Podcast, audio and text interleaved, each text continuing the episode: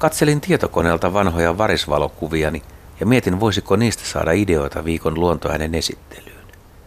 Aika monta muistoa tuli heti mieleen.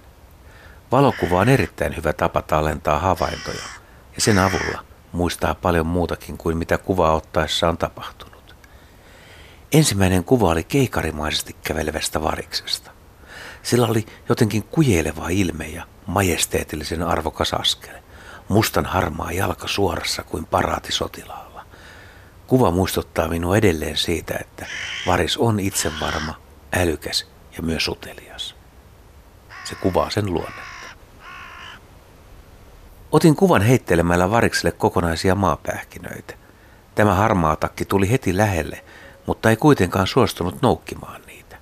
Se yritti näytellä, ettei ole kiinnostunut pähkinöistä, vaan käveli vain muuten ympärilläni, ihan omissa askareissaan.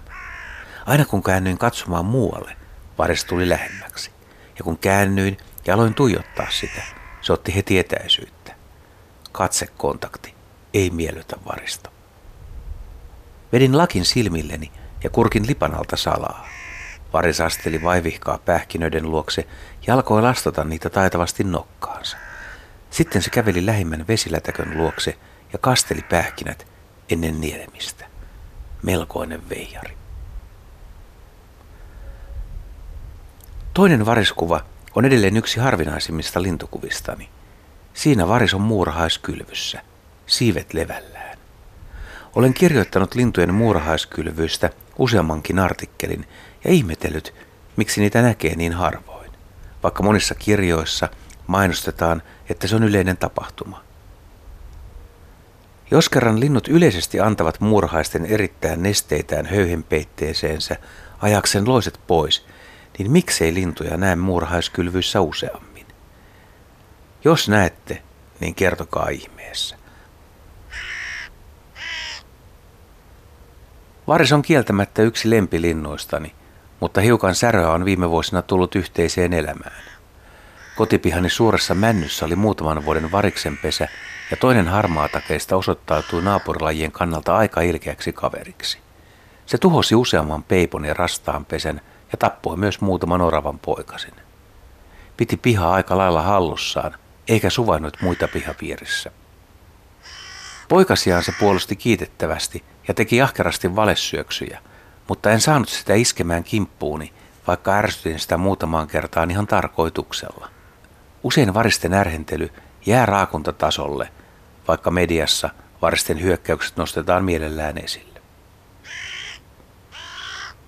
Yhdessä varisaiheisessa kuvassa oli sarvipöllö. Sen korvatupsut näkyivät variksen pesästä. Ja varis on sarvipöllöjen kannalta avainlaji. Lähes kaikki Helsingissä pesineet sarvipöllöt ovat ottaneet asumuksekseen vanhan varisten risulinnan. Erikoista on se, että taajamien varikset mielestäni tottuvat ainakin osittain pesiviin sarvipöllöihin. Huuhkaja tai muuttava suopöllö saa aina seurakseen harmaatakkien armeijan, mutta sarvipölleen ja varisten yhteiseloa olen pesimaikaan katsellut moneenkin kertaan ja tullut siihen tulokseen, että varikset tietävät, ettei sarvipöllöstä ole niille kovin paljon harmia. Tai sitten niiden on pakko tottua siihen. Muuten ne käyttäisivät aikaa paljon enemmän sarvipöllöjen ja niiden poikasten hätistelyyn. Nyt varikset ovat jo pesimäpuuissa ja kaupungissa talvehtineet linnut lähteneet kohti pesimäseutujaan. Jos jotain saisi variksilta kysyä, niin ehkä se, että miten talviparvet muodostuvat.